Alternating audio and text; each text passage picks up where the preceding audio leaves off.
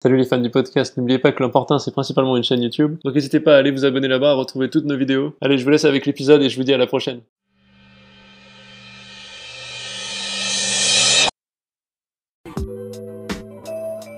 La Ligue des droits de l'homme a porté plainte contre Christian Estrosi pour diffamation publique à caractère racial, puisqu'il a osé dire, attention, dans un certain nombre de quartiers de France, la communauté tchétchène, face à d'autres communautés, lutte pour avoir le monopole du marché de la drogue. Ça c'est très mal, c'est-à-dire que tu n'es pas censé dire ça. La Ligue des droits de l'homme n'a pas dit c'est faux, elle a dit vous n'avez pas le droit de dire ça, c'est très méchant. Donc, monsieur le juge, condamnez-le. Mais c'est mais insupportable. Un autre exemple de censure et d'hypersensibilité sur une espèce de nouvelle affaire Mila, où t'as une jeune Instagrammeuse à laquelle on a appelé à une cancel culture parce que elle s'est moquée de Daesh. C'est très mal. Il faut pas vexer les gens de l'État islamique, vous imaginez, oh, les pauvres. Il y a donc cette tendance en France à la censure qui est insupportable et on pourrait croire que ah bah c'est que côté gauchiste ou côté islamiste. Bah non, en fait, j'ai aussi un exemple de droite. Récemment, il y a eu Jean Messia du RN qui a appelé à interdire les concerts de Booba parce que Booba insulte la France et blablabla. C'est vraiment un truc qui me fait personnellement péter un câble. C'est-à-dire, c'est pas parce que il y a un truc qui te plaît pas qu'il faut que ce soit interdit. En France, on a l'impression qu'il y a un synonyme entre les deux. J'aime pas, donc ça devrait être interdit. Et à l'inverse, même quand tu défends le droit de quelqu'un à dire quelque chose, on te dit Ah bon, tu valides ce qu'il dit? Il n'y a pas une équivalence, putain, c'est insupportable. On pourrait essayer de se souvenir de la leçon de mai 68. Il est interdit d'interdire, juste un tout petit peu, au moins en matière de liberté d'expression. Et en plus, derrière, quand on a ces lois liberticides, vous avez donc des gens qui se font condamner à plein de reprises pour des trucs hyper flous, style incitation à la haine. Déjà que la haine c'est flou, alors incitation à la haine. Et derrière, les mêmes petits Torquemada prennent donc ces multiples condamnations comme des preuves tangibles que, bah, vous voyez bien, ces gens doivent être vraiment interdits, puisqu'ils ont été condamnés 12 fois. Mais putain, c'est un argument circulaire, ils ont été condamnés parce que de base, ils ont subi la putain de logique liberticide. Mais la seule manière de s'en sortir, c'est d'avoir un principe constitutionnel clair. Oui, un premier amendement à l'américaine. En France. Ah la cancel culture, en gros, c'est quand quelqu'un n'est pas d'accord, tu dis qu'il est raciste, comme ça il se tait. La gauche américaine a commencé à se dire merde, on a laissé un démon se développer, il faut peut-être le contrôler un peu. La semaine dernière, le magazine Harper a publié une tribune d'intellectuels de gauche américains et du monde entier qui s'inquiètent un peu de cette tendance progressiste à museler toutes les opinions qu'ils aiment pas. Parmi les signataires qu'on connaît en France, il y aurait Kamel Daoud, euh, J.K. Rowling qui a écrit Harry Potter, Salman Rushdie, Gary Kasparov, etc. Que des gens horribles. Enfin, la gauche américaine fait le ménage et on espère que ça va un peu inverser la tendance. Et donc le truc positif, c'est peut-être qu'on pourra remonter le niveau on va se débarrasser de cette peur de penser, et qu'on va plus se faire dicter par les plus extrêmes ce qu'on peut dire et ce qu'on peut pas dire. Une vidéo géniale de AJ+, avec des employés de Médecins Sans Frontières qui dénoncent le racisme systémique de Médecins Sans Frontières. En gros, c'est dans le management et dans l'imagerie de Médecins Sans Frontières, bah il y a trop de blancs. J'avais été sûr qu'on allait arriver à il y a trop de blancs. White people are always the manager. When there's a recruitment campaign, what kind of images are you presenting to recruit people? Which usually is the white savior image, right?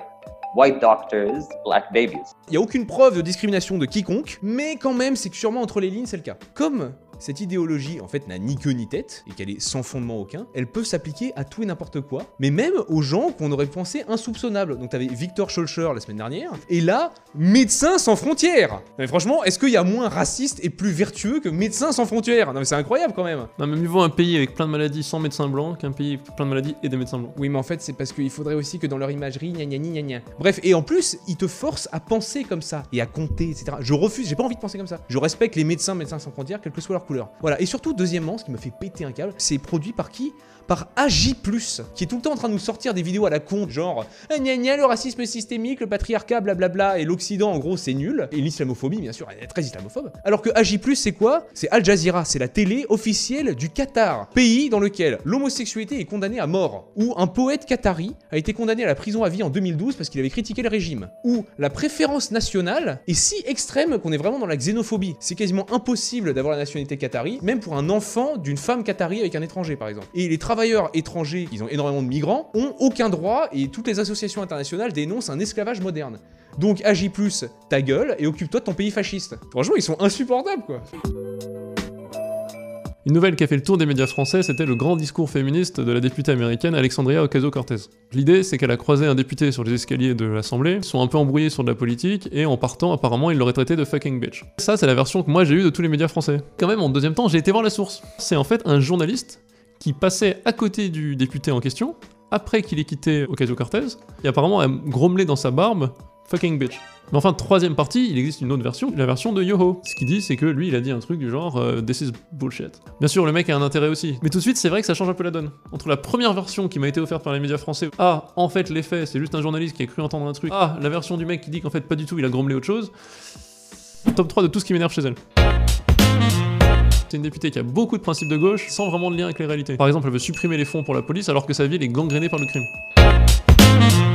Deuxième point qui me rend fou, c'est qu'elle utilise en permanence le langage des identitaires gauchistes. Il y a plein d'exemples où elle s'est retrouvée dans un conflit d'idées avec d'autres députés, soit de gauche, soit de droite, où elle en revient toujours à ce truc de c'est du racisme, je suis une victime. Et enfin, l'hypocrisie totale. C'est-à-dire qu'elle en fait des tonnes sur le langage, mais elle est pas mal non plus dans son genre. Déjà, elle a comparé les camps de détention à la frontière américaine aux camps de concentration. Et deuxième point, ça sent pas très bon sur l'antisémitisme. Il y a plein d'exemples, en gros, elle a défendu ses potes qui ont dit des trucs antisémites.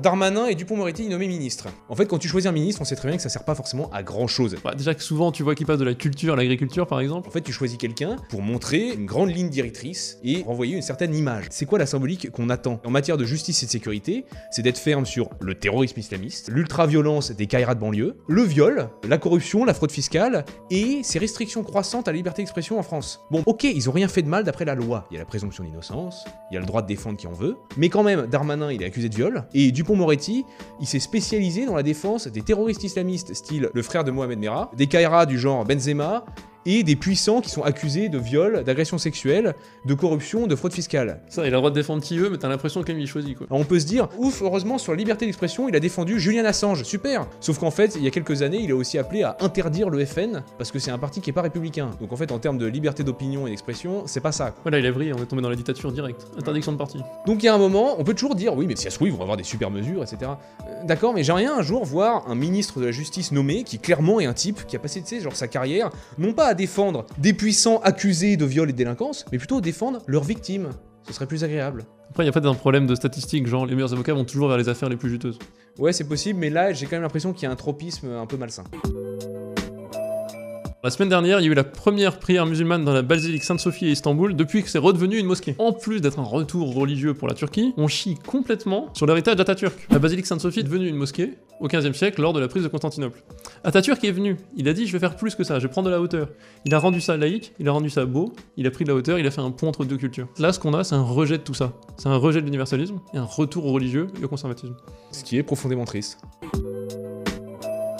C'est marrant, le laxisme n'est pas toujours là où on l'attend. On a découvert que le type qui avait incendié la cathédrale de Nantes, c'était un migrant, et on a l'interview géniale d'un paroissien qui nous dit Je ne peux pas imaginer que ça puisse pas être autre chose qu'un geste de désespoir. Je pense même qu'il ne mesure pas les conséquences de ce qu'il a fait. qu'on est vraiment dans le gauchisme, mais de source chrétienne. Tendez l'autre joue, ne lui jetez pas la première pierre, euh, il ne sait pas ce qu'il fait. Tu sais, il a brûlé ton église. Il faut qu'il brûle quoi pour que t'arrêtes de dire qu'il est gentil? Ça me rappelle la préfète qui avait dit des migrants qui avaient brûlé euh, la jungle de Calais. Euh, ça doit être une tradition de la population migrante. Non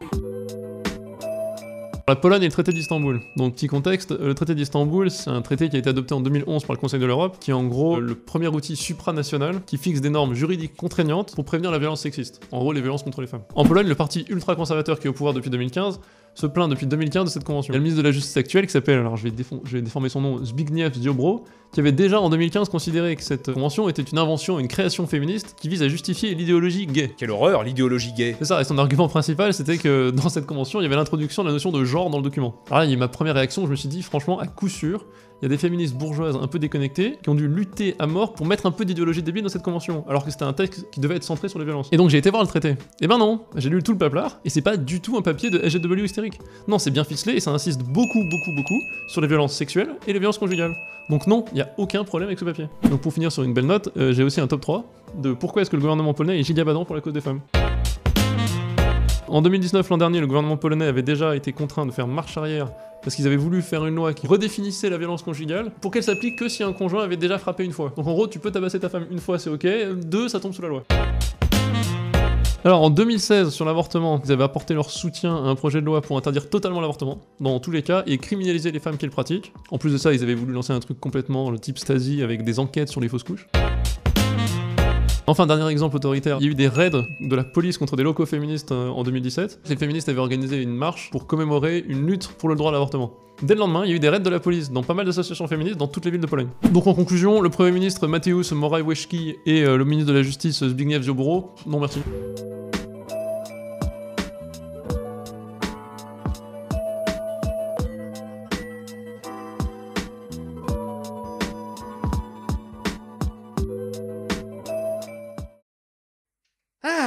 Bien de se vénère face caméra?